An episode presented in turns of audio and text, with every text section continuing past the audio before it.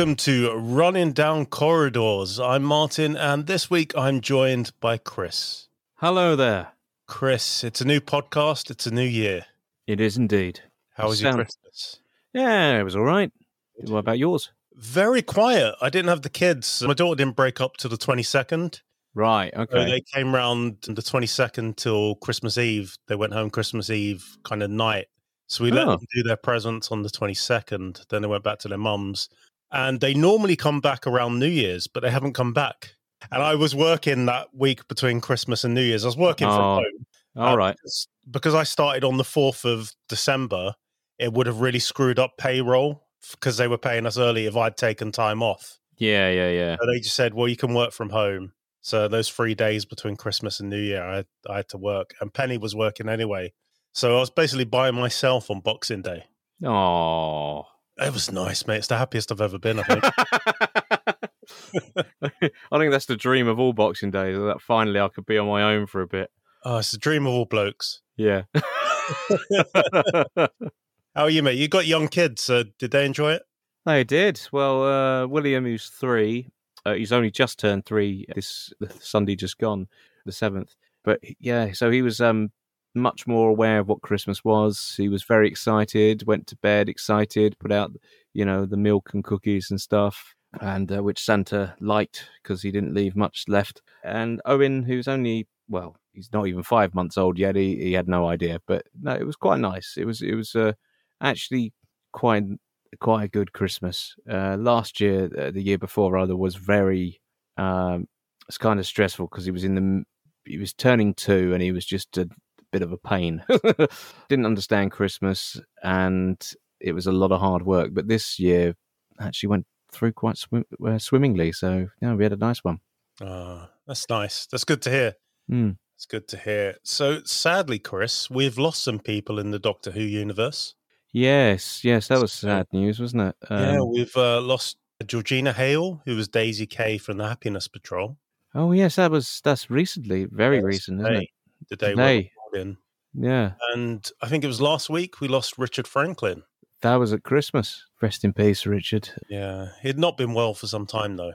No, the only way we all knew this was from Katie Manning's post. She would, uh, she often went to visit him, and no, it was quite. Yeah, it's uh, sad to hear he's gone, but I reckon there's a, a great unit, captain's table awaited uh, up there for the moment for for everyone. Helmed, of course, by the brigadier. This is in a fictional sense, of course. I don't know if Nick Courtney was that uh, well inclined to care, but Not that religious, maybe. yeah. Well, who knows? Who knows? Yeah, rest in peace, both of them. Unless some stuff comes out about them in a few months, and then we'll claim we'd never heard of them. Yeah, yeah, Yeah. that's the way, isn't it? and then we'll claim the show was better off when they're gone. Brilliant, absolutely wonderful. I can't wait. That's the wonderful thing about obituary is you're just waiting for someone to go and say nonce, aren't you?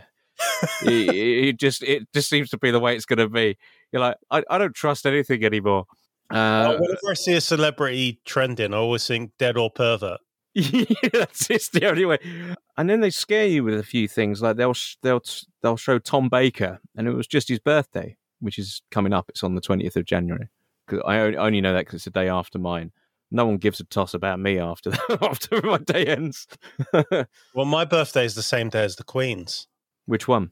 the 21st of April. Ah, Queen Elizabeth II. is that the is that her actual birthday or the That's her actual birthday, yeah. ah cool?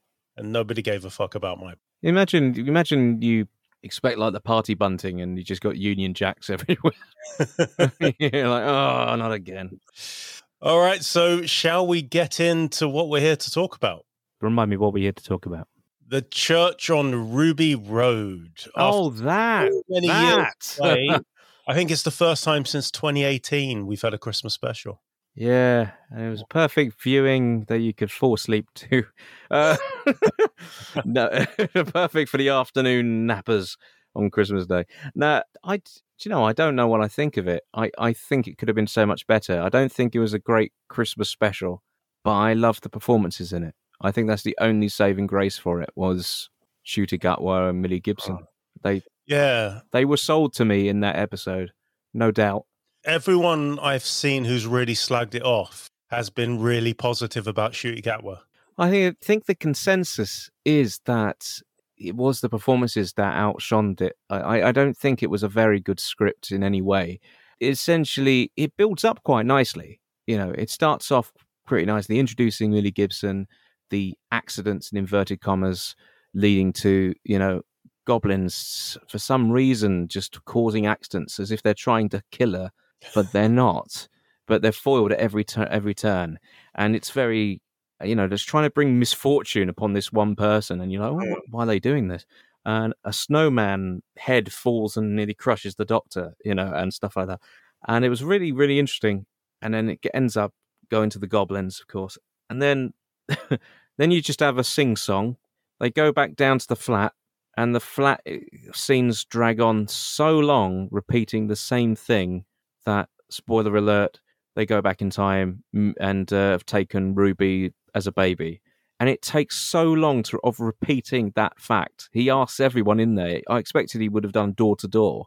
You know, uh, he goes, "But your daughter, your your your neighbor, this person, this blonde person who's been here," and it was just going from everyone to everyone and just really dragging it on. Like I think the audience, the audience knew instantly what was going on. It just felt like that took so long, and then suddenly we're back, and then goblins get hot fuzzed and that's it. That's the end of the story. And I just, and I was like, this could have been so much more. I just feel like the pacing was really, really off. Just uh, wait until the Target novelization where he's like, "You know her. You're her postman." you're a you're a mobile phone provider. You you send bills every month. yeah, just I don't know. It it it, it felt I I I've rewatched it a couple of times since because uh, my son William loves it and he's asked for it a few times. I don't think he cares much for the Goblin songs, I'll be honest, uh, which just proved my point that uh, Russell's a better script writer than he is a lyricist, although this isn't one of his best writing as a script writer. Well, I think people have been a bit harsh on the lyrics. What we have to remember is the Doctor and Ruby are making those up on the spot. That bit was fine. Yeah. I actually thought that bit was better, far better than the song they put out and uh, and they kept advertising it uh, with these video with the video and stuff. No disrespect to the to the uh, singer who got harassed by a prick online for thinking she was in the top forty. Oh, uh, yeah. Oh, thought, the, the, moment I say prick, I assume they knew who I was talking about. No offense to her, of course. I think it's a very proud achievement, and yes, she has a good good set of lungs on her and can sing very well but the song's shit. and uh, but the one the doctor starts, you're like, oh god, here we go. What are we going to do here? And then once you really got into the, it started belting out those that lyrics and reaching those notes. I was like, bloody hell! Now that is impressive, actually, and that that to me just erased the cringiness of it. But yeah, I liked that we saw him work the language out. Mm, mm. The language of the ropes. It's kind of reminded me of in Wild Blue Yonder, where the doctor's figuring out the countdown. Yeah, and yeah. we can see that he's working it out. It reminded me of that. Now, I didn't like this episode, but I love Ncuti Gatwa. I love Millie Gibson. Yeah. I even like Ruby's family. They're great. Oh, yeah. Uh, the grandmother cracked me up just wanting a cup of tea. Yep. Yep. Uh, yeah, I think they're all great, but I think this is one of the weakest episodes Russell T Davies has ever written. Oh, definitely. I, I it, even if if it was an introduction, like first episode of a season, I still think it would have been a bit of a poor opener. But I may have yeah. forgiven it a bit more. I think it's because there was a huge hype for Christmas Day viewing. I, in fact, I think this is actually the one thing that stuck out for me with these four episodes, including like the 60th specials and the Christmas special, is that none of them have felt particularly special. Mm. That's the issues like they don't with me is that they don't feel like they really they could have been a weekly you know a weekly thing on a saturday regardless. It didn't need to be you know it wasn't shouldn't have been hyped as this is the 60th anniversary happy 60 years doctor who and merry christmas everyone. Let's have a jolly good christmas when we'll have a sing song with goblins. And it then the story plays out and you're like where where were the goblins? What was their intention? That so sorry they they eat a different baby because of a coincidence then why were they? I don't understand. It, it, there's a lot of areas I I don't I don't fully understand exactly where it was going, but I just felt like it was quite a quite a boring story. That's not to say though that I'm being negative towards uh, Ncuti Gatwa or the or the series coming up because I think that would probably be excellent. But I oh, just he's think. He, Yeah. He's 100 Oh, he- he had it in the first 10 minutes uh, of his appearance in the giggle but him on his own was even better and he was it was just absolutely fantastic spellbound you, you know you, i could uh, every he just stole every scene he was in and rightly so and but yeah this episode was pretty pretty weak it's not one of the best in I uh, do wonder if Russell T Davies has fallen into the trap of, say, the TV movie. And with the TV movie, what we had is British people writing what they thought American TV was. And I guess for a, a lesser extent, it happened with Torchwood Miracle Day as well. And I wonder if Russell T Davies isn't writing an episode of Doctor Who that's going to play on Disney Plus. He's writing Doctor Who that he thinks should be on Disney Plus. what boring i know he might have what do you think he might have been watching mandalorian and stuff or Boba Fett. You're watching Boba Fett and uh, Ahsoka and things and Obi Wan, and just thought, "Do you know what? It's too exciting, Doctor Who, to be on Disney Plus. We have to dull it down a bit." We have to dull it down. We have to make it more fantasy. Where do you stand on fantasy, Chris? Um, I don't really mind. To be honest, a lot of the stuff that happens in Doctor Who is pretty fantastical. Mm, Uh, I don't like it. If I see something and there's a voiceover, like this starts with a voiceover, I always think, oh, you couldn't think of a way to narratively tell us this. Oh, that's hands down true. Yeah. So I whenever I watch something like we've got to take this ring to this place, we've got to take this box to this mountain, I'm like, oh fuck, here we go again. You must have been doing that quite a bit through Lord of the Rings. Fell asleep during the first one, walked out in the second one, I haven't seen the third. Touche. That's a that's a conversation for another time. Because I actually really like them, uh, but I did feel exactly the same way during the first one when the first time I watched it as a kid. But yeah, anyway, yeah, I don't I don't know. It's just uh, just I felt like the problem is I find with Christmas specials, I find it's a bit of a gamble. Not for it to be a good episode, but more that I'm usually the person who requests that we put it on in front of the family Yeah. and most times out of all that have been on, I have had to turn around and apologize to people. you know, I am put on the spot. I requested this. I requested that people took an hour out of their day to sit down and watch the telly when my family and Liz's family don't watch it. Uh, they don't watch telly. So on the Christmas day, they keep the telly off as best as they can. So I not only do I get them to put the telly on for an hour, but then I have them watch things like the Doctor Widow, the Wardrobe, now this, the Church of Ruby Road, and I'm just thinking, oh God, I'm putting my head in my hands. I feel like I've made it. I feel like I'm sitting there at a screening of my own work. I'll just put my head in my hands and go, oh God, they hate it, don't they? They really hate it. I guess we could talk more about casual viewers. My mum didn't like it. My fiance loved it. She's she really loves Ncuti Gatwa. She's obsessed with his voice. I think it's because he's got oh that God, yeah. not quite R- Rwandan, but not quite Scottish accent. He's got that weird. Like, you know, we normally get someone who's transatlantic. Yeah. yeah. He's he's kind of like got that going on. So she's kind of obsessed with that. My dad didn't like the episode, but he loved Ncuti Gatwa and he loved the musical number. Blimey. Yeah, and that really surprised me when he said that. Really? You, Yeah, you heard it. You, you turned your hearing aid on, did you? You know. That is a problem, actually. He he doesn't wear his hearing aid. oh, that's probably why then. Genuinely, that is an issue, and I think he prefers it. I think he prefers being able to turn us all off. My granddad has one, and uh, I find it it's usually working when when my nan is ask isn't asking him to do something. Uh, so yeah, you know the the earlier bit where the snowman falls down in the in the street. yeah, That was requested by Disney, and that was only shot about a month ago. blimey. So everyone assumed when they saw that being shot that that was for series fifteen. Ah, because it right. was seen in the open. But Disney said, "Look, the Doctor doesn't appear for the first eighteen minutes. You've got to show him coming in earlier." And RTD went, "Yeah, good point," and wrote that scene in. And I don't know if you've seen what's been going around online. What snowman means on Urban Dictionary. Uh, I I'm very glad I haven't, but uh, Okay, I feel like yeah. you're going to bring me down. I, I will tell our our good listeners what this means. So the doctor walks up to the policeman and says, "I just got snowmanned." right. So essentially, the doctor walks out of a gay bar, walks up to a policeman, and tells him, I've just had two fingers put in my bum.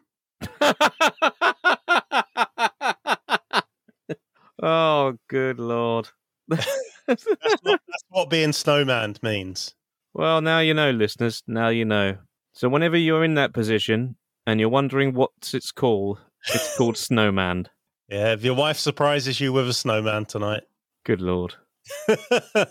I did like that interaction with the police officer. It kind of reminded me a bit of Bernard Cribbins in the in those movies. Oh yeah, yeah, yeah. Where he's the young policeman. Uh, there was a moment where I thought maybe he's going to propose to Ruby. Oh, I'm quite glad they didn't know. I like Yeah. that there's no boyfriends on the scene as such.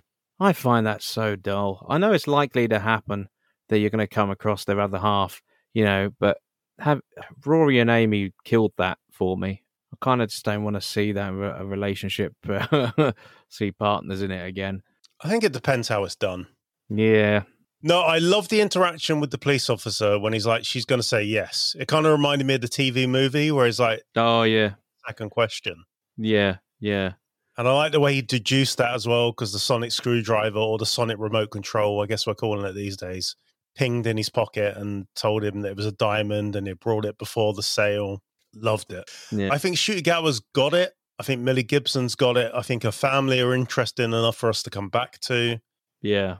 I, I'd be interested to read the novelization. and that's coming out this month, just to see what's added to it and how a different writer would interpret Russell T Davies's script. Because normally, what happens is the novelizations are going off the first draft. Oh right. So it So- includes basically everything that was cut, wasn't it? Yeah, so you get to you get a bit more of an expanded story and stuff. So it'd be interesting to read this. Mm. So we've got to talk about Mrs. Flood. Yeah, yeah. Do you reckon there's something more to it, or possibly just a joke? I reckon she comes across them in the fifties. Yeah, uh, yeah. I think something very. I don't think Rani, which is where everyone thinks Rani Master. I think that it's often quite the simplest things. Don't don't Yeah. raise your hopes too much. Yeah, because at first she thinks it's a police box, but then she sees it disappear and she's like, oh, so that says to me, she doesn't say, does she say the TARDIS or a TARDIS? I've only watched it I can't once. remember. But yeah, I don't think she's going to be anyone really significant. Maybe they run into her in the Beatles episode. Yeah, yeah. Maybe she's around then. I think Ruby is going to leave herself uh, at that church. Oh, we all think that. Yeah. Yeah, I think she's going to be from like a future Earth colony that exploded or imploded or was invaded by Daleks, and she takes herself as a baby to go there to go Mm. to her, foster mum and you know to live a good life. I really think that's what's happening. That's why there's no DNA on record, is because none of her ancestors are born yet. Yeah, yeah, that's true. But it does create a good mystery there. What do you think Yeah. about the fact that the doctor didn't approach her? I don't know. I kind of like it. Maybe he's not. He's trying not to interfere with like current events. It's, It's definitely going to be something that's going to bite him on the ass later, I think. Oh, absolutely. Yeah, Yeah, said you had a chance to find out. But so I think I saw one theory. Someone raised a good point online, which was because it's they're still sticking with the whole timeless child Mm, storyline and sort of justifying it a bit. And the way he said, you know, he says, "I'm said I'm adopted. Uh, I'm adopted," and um, he doesn't know the answers. And uh, after all, Jodie Whittaker decided not to open the fob watch and find out all the answers. yeah. Um, so in a sense, it's kind of like I think what her adoptive mum says in there says, "In a way, I'm glad you don't know because I can keep you all to myself." Yeah. you know, I raised you, you to me, you are my daughter. And maybe it's a case like that, but uh, Oh, Michelle Greenidge as a as a mum is just fantastic. oh, brilliant, Brilliant. brilliant. And she's she's done bit parts so over the years. She was in Afterlife by Ricky Gervais. She's the receptionist at the paper. Ah, that's where I've seen her before. Yeah, so she's had a lot of supporting roles uh, throughout the years. But yeah, tremendous actress. I liked the way we saw the happy her and then the sad her if Ruby hadn't existed. Mm. Just yeah, oh, so good, so so good in those performances. It is the script that lets us down for me. Yeah, if I mean that that bit where she is talking like about a, sort of a sadness, um, having not ever met Ruby and so on. I just uh, it was a great scene. I just feel like that could have been so condensed, shorter, and still had that impact. Uh, Yeah. I guess it shows someone can come into your life and completely change it. well, it's like the "It's a Wonderful Life" sort of angle, isn't it? That I suppose so, like sliding doors or something. well, it- with "It's a Wonderful Life," the, the the the moral is that you don't realize it, but how a single person can touch so many different, so many lives in their lifetime. Yeah. And if you take that away, things haven't happened. I think it could change everything. That's always something that kind of it's a really uplifting message. Really, is basically you are more important than you realize. That bit just dragged on for so long, pointing out what we'd all guessed.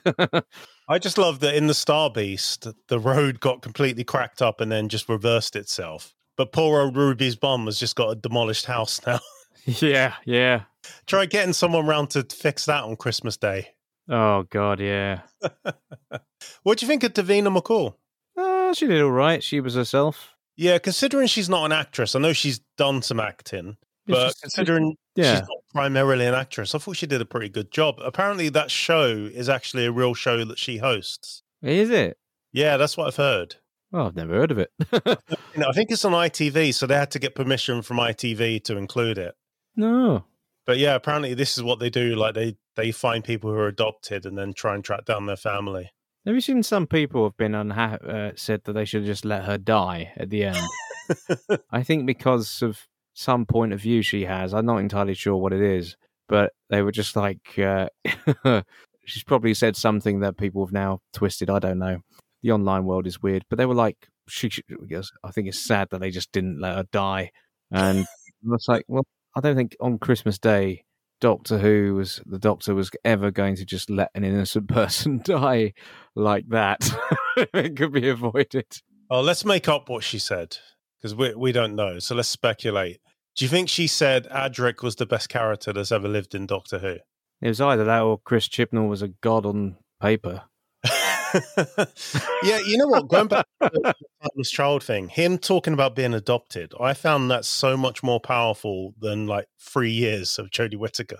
Oh my god, yeah. Russell, uh, to his credit, actually, uh, has managed decide, has managed to flesh this out and insist on a repercussion be- because th- that didn't seem to be any. That it was kind of forgotten about. It was dropped Mm. almost because I think he was almost. I think it was kind of like the backlash was bad, but I suppose he, he just said, "Look, "I'm not going to change it. It's been said now," and uh, then adds a bit. If you can get a bit of drama out of it, that's great. I do think actually and I have said before on the podcast, I'm not a huge fan of Russell T Davies. I don't. I think he's a bit. He's more false than he looks.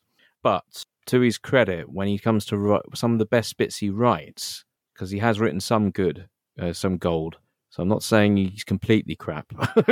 I just say, anyway, the one thing that I always find he does is he works with what he has and just like he plays on it. Like for example, look at Wilf in uh, series four because the da- the actor playing um, uh, Donna's dad died, they had to write out the father and put in the grandparent. He then use, thinks I'm going to use Bernard Cribbins and just fills that gap. And this character that was just a one off becomes a full thing. And then you've got other characters as well, all these different little nods and things in the past that he just brings up and throws back in. He's like, I know I've got that piece lying there, I'm going to use it.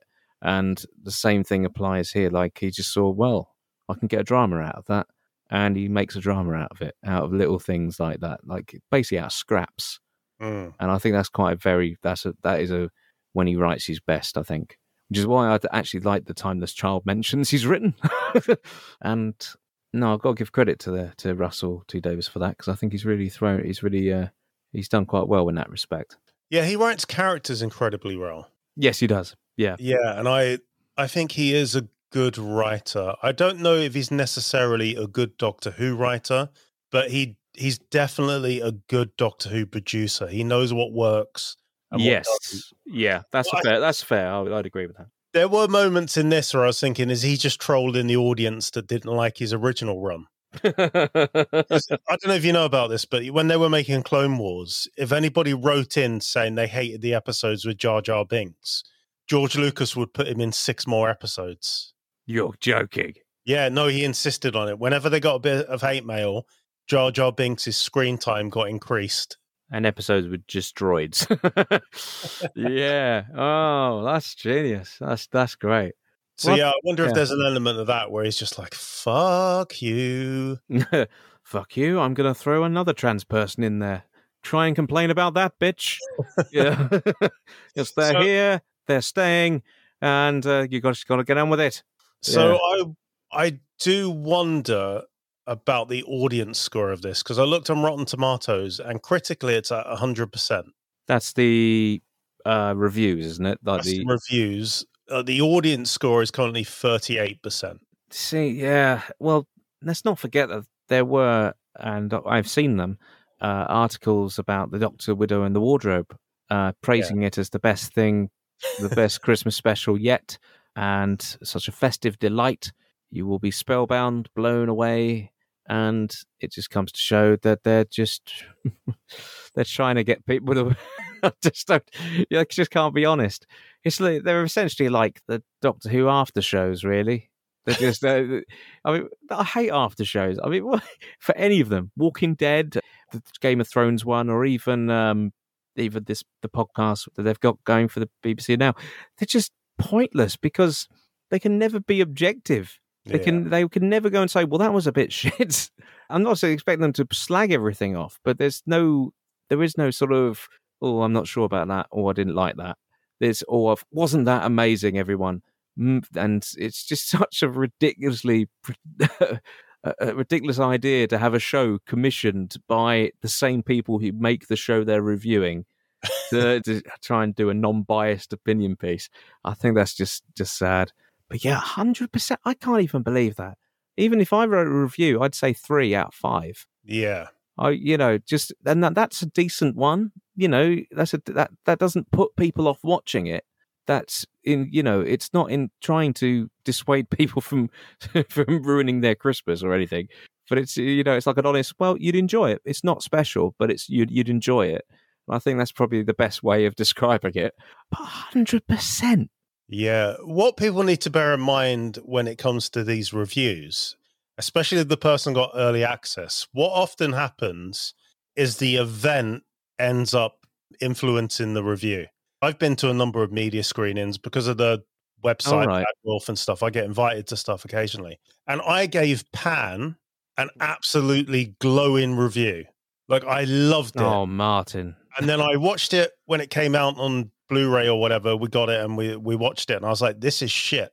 But the event for Pan was incredible. The media event, like they took over Leicester Square, they completely boarded it up, Mm. and they made it a pirates' land. They made Neverland in the middle of Leicester Square, and I took my son and my nephew, and they got to learn how to like do stunt fighting. Wow.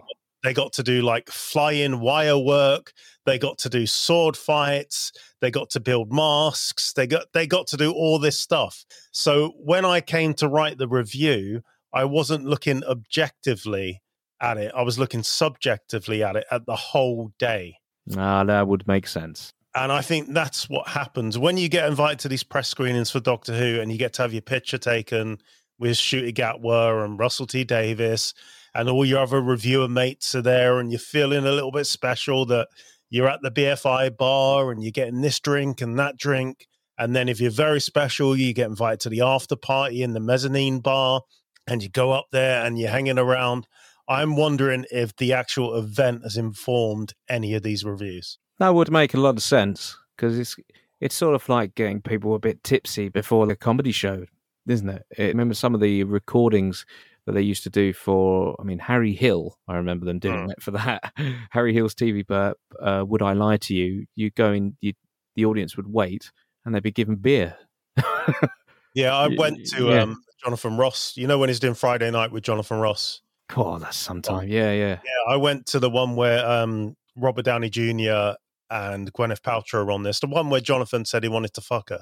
Bloody hell. I was at that taping, and yeah, we got led into a bar. That's where you wait. Yeah. and you go up, you get your drinks, you keep drinking. You're allowed, you're not allowed to get out to go to the toilet at any point. So I didn't drink because I thought if I drink alcohol about ten minutes in, I'm going to need a piss. Mm. So I didn't drink, but yeah, there were a load of people that were drunk, and then they hoop and holler and clap at the the right appropriate moments. So yeah, there is an element of that. Yeah, no, no, that would make sense. But um, what were the viewing figures for the Christmas one? I think it was 4.3 million. That's the overnight, isn't it? That's the overnights, yeah. And I think it got a consolidated of about six. That's that's an average weekday, uh, sorry, a weekday weekly viewing night for a season. That Yes and no. I mean, it was the third most watched program on Christmas Day. I suppose not everyone wanted to watch TV. To be honest, like we wouldn't have had it on unless Unless you were there. unless I was there. But I was kind of at first when I this is something I found strange. I do not like the trailers the BBC are putting out. I don't like them. I don't. Yeah. I I think they're really quite poor. They don't advertise very well. But the trailer that actually convinced me to put the Christmas special on because I was happy to wait. I was you know I was going to watch it like maybe if I had time Boxing Day or the twenty seventh after all the stuff had gone. I was happy. I'll get around to it. Was my thought after uh, seeing the next the, the trailer after the giggle. But it wasn't until I saw the Disney trailer that I was like, actually, you sold me. I want to watch it now. And I found actually the Disney trailers have been so much better. In my opinion, people need to stop worrying about viewing figures because, okay, if the most watched show of the day was The King's Speech, and that got 5 million. If the King of this country can only get a million more viewers than Doctor Who, Yeah, That that's true. you that you know viewing habits have changed. King Charles had got 16 million viewers, and then by the time it got to Doctor Who in the evening, it was only 4 million people, that's concerning. Yeah, yeah. But if everything else around that time slot, around that day, is getting around the same figures, it's a healthy viewing figure. We are getting to the day where a show getting 1 million in the overnights will be celebrated. Yeah. Well, that's what America get, isn't it? Sometimes Yeah. for their shows. Um, yeah, especially cable stuff like The Walking Dead. Yeah, yeah, and that's somehow managed to last so long. They've got not only one spin-off that's coming to an end, but they've also launched new ones to continue it.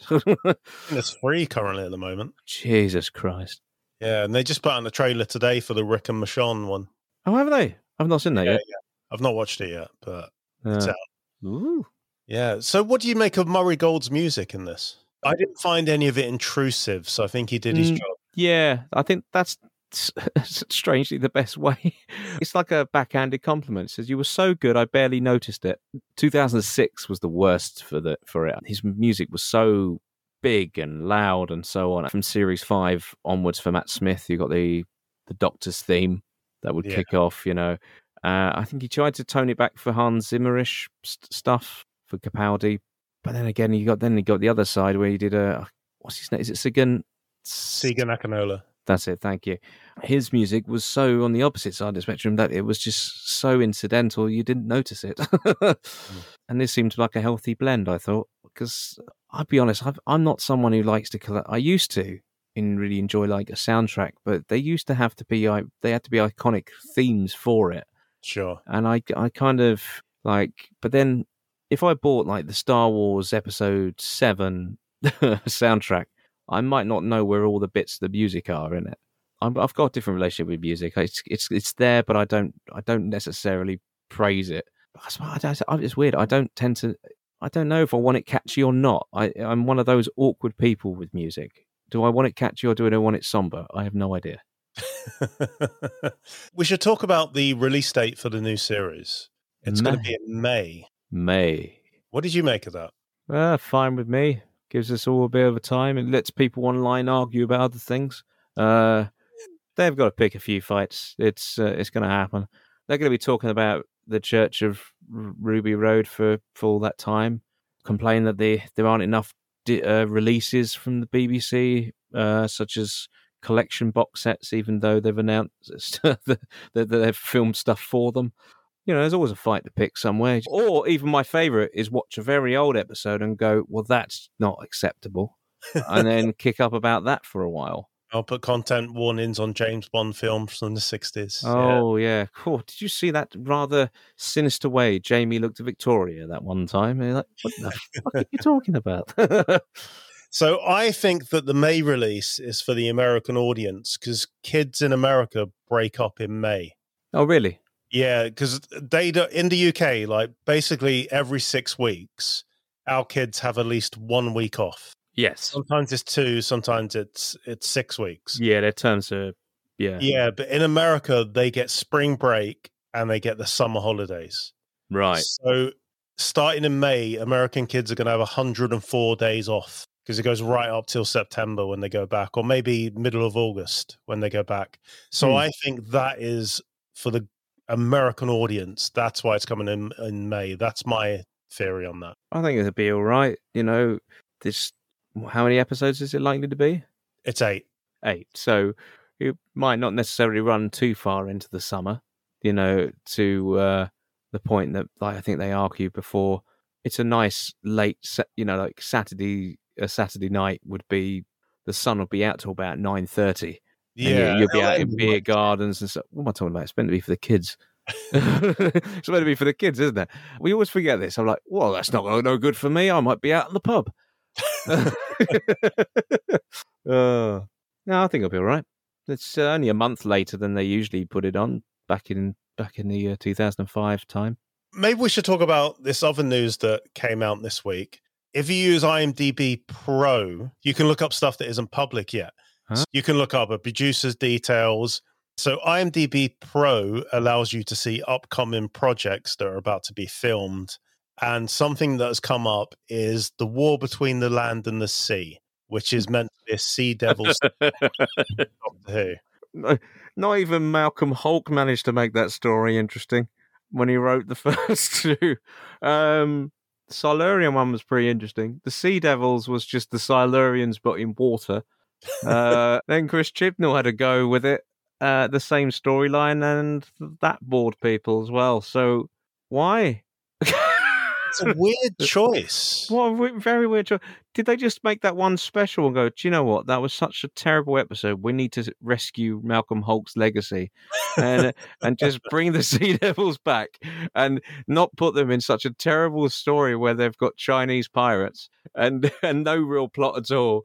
Fuck it, and let them land, rise from the sea and take the land. Oh dear. It's a weird choice because on paper, Unit makes the most sense. you basically did a backdoor pilot with the giggle.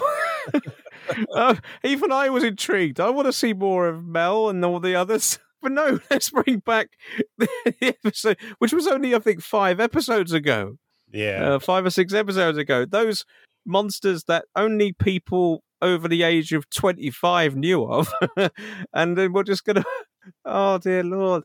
Peladon is sitting right there, people. I will not re- let this rest until uh, there is a Peladon series. And the Big Finish one is not Peladon. That's not what I wanted. What I wanted and what I vision is basically Game of Thrones meets House of Cards meets Brian Hayles. There you go. It'll be fantastic. But no, we've got the land and the sea. Maybe they're waiting for Unit to appear in it again before they move forward with the spin off to see how the public really react to them. But maybe, maybe. got legs for me because classic fans know what it is, new fans know what it is. You've got recognizable, pre established characters that can lead it. Yeah. It just seems really odd to me that you would go, oh, yeah, Sea Devils. That seems like a free AM decision. yeah. Dear God. Yeah. Anyway, Chris, I think we've rabbited on enough for this episode. So, any final thoughts for the Church on Ruby Road? Yeah, rewrite it. Ncuti, Millie, you were both fantastic, as was all the other members of the cast. Let's see where this new series takes us. I'm looking forward. Yeah, I'm looking forward to. I'm I'm optimistic about the Mm. future because I do like Ncuti Gatwa and Millie Gibson. I think their chemistry together is just automatic. Oh yeah, It's absolutely. There. It's there. You can you can see it on screen, and you could tell they get along in real life. But to all the middle-aged men out there, calm down. Oh mate, it's getting fucking ridiculous. It's disturbing. Well, it's, uh, uh, I hate to break it to people who are unaware of this, but uh, the internet is full of weird men who ogle over women of all ages. But men, fellas, like, come on. She was what born just as David Tennant was cast. you know, she was born a week after Eccleston started filming. for God's sake. so then, put that into some perspective, guys. Come on, just If my first serious Jesus. relationship had ended in a pregnancy, that kid would be Millie Gibson's age. yeah, I'm kind of I've got a feeling that it's just, uh, God, it just. I think people got to realize that there are weirdos out there, but the weirdos just need to keep it keep it calm for God's sake. Put it in some perspective. There is nothing to more disturb. Do you know when she was cast? I thought she's rather attractive, but I could see immediately this was going to be an issue for for quite a few men who were like, "Well, I'm about uh, double her age." Yeah. but if that's the case, then stop perving over her. Oh, mate, it, it feels so weird to be older than the doctor. Oh my god, yeah. Old enough even- to be the companion's dad. I'm older than the doctor. That's never happened before. This is my first time. oh, this is mine, and I just, I just can't believe it. I know it's only like a few, like two or three years older, but it's still like God.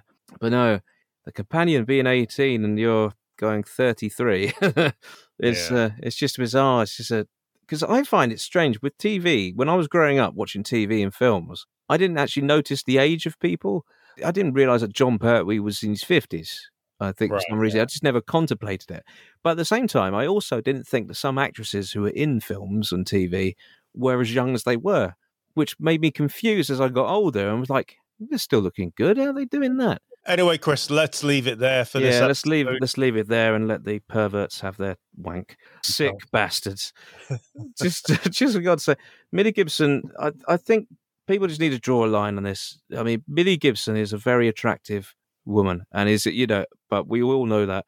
But men, for God's sake, she's eighteen, put it back in your pants. Fuck off. And on that note, good night. On that note, Merry Christmas.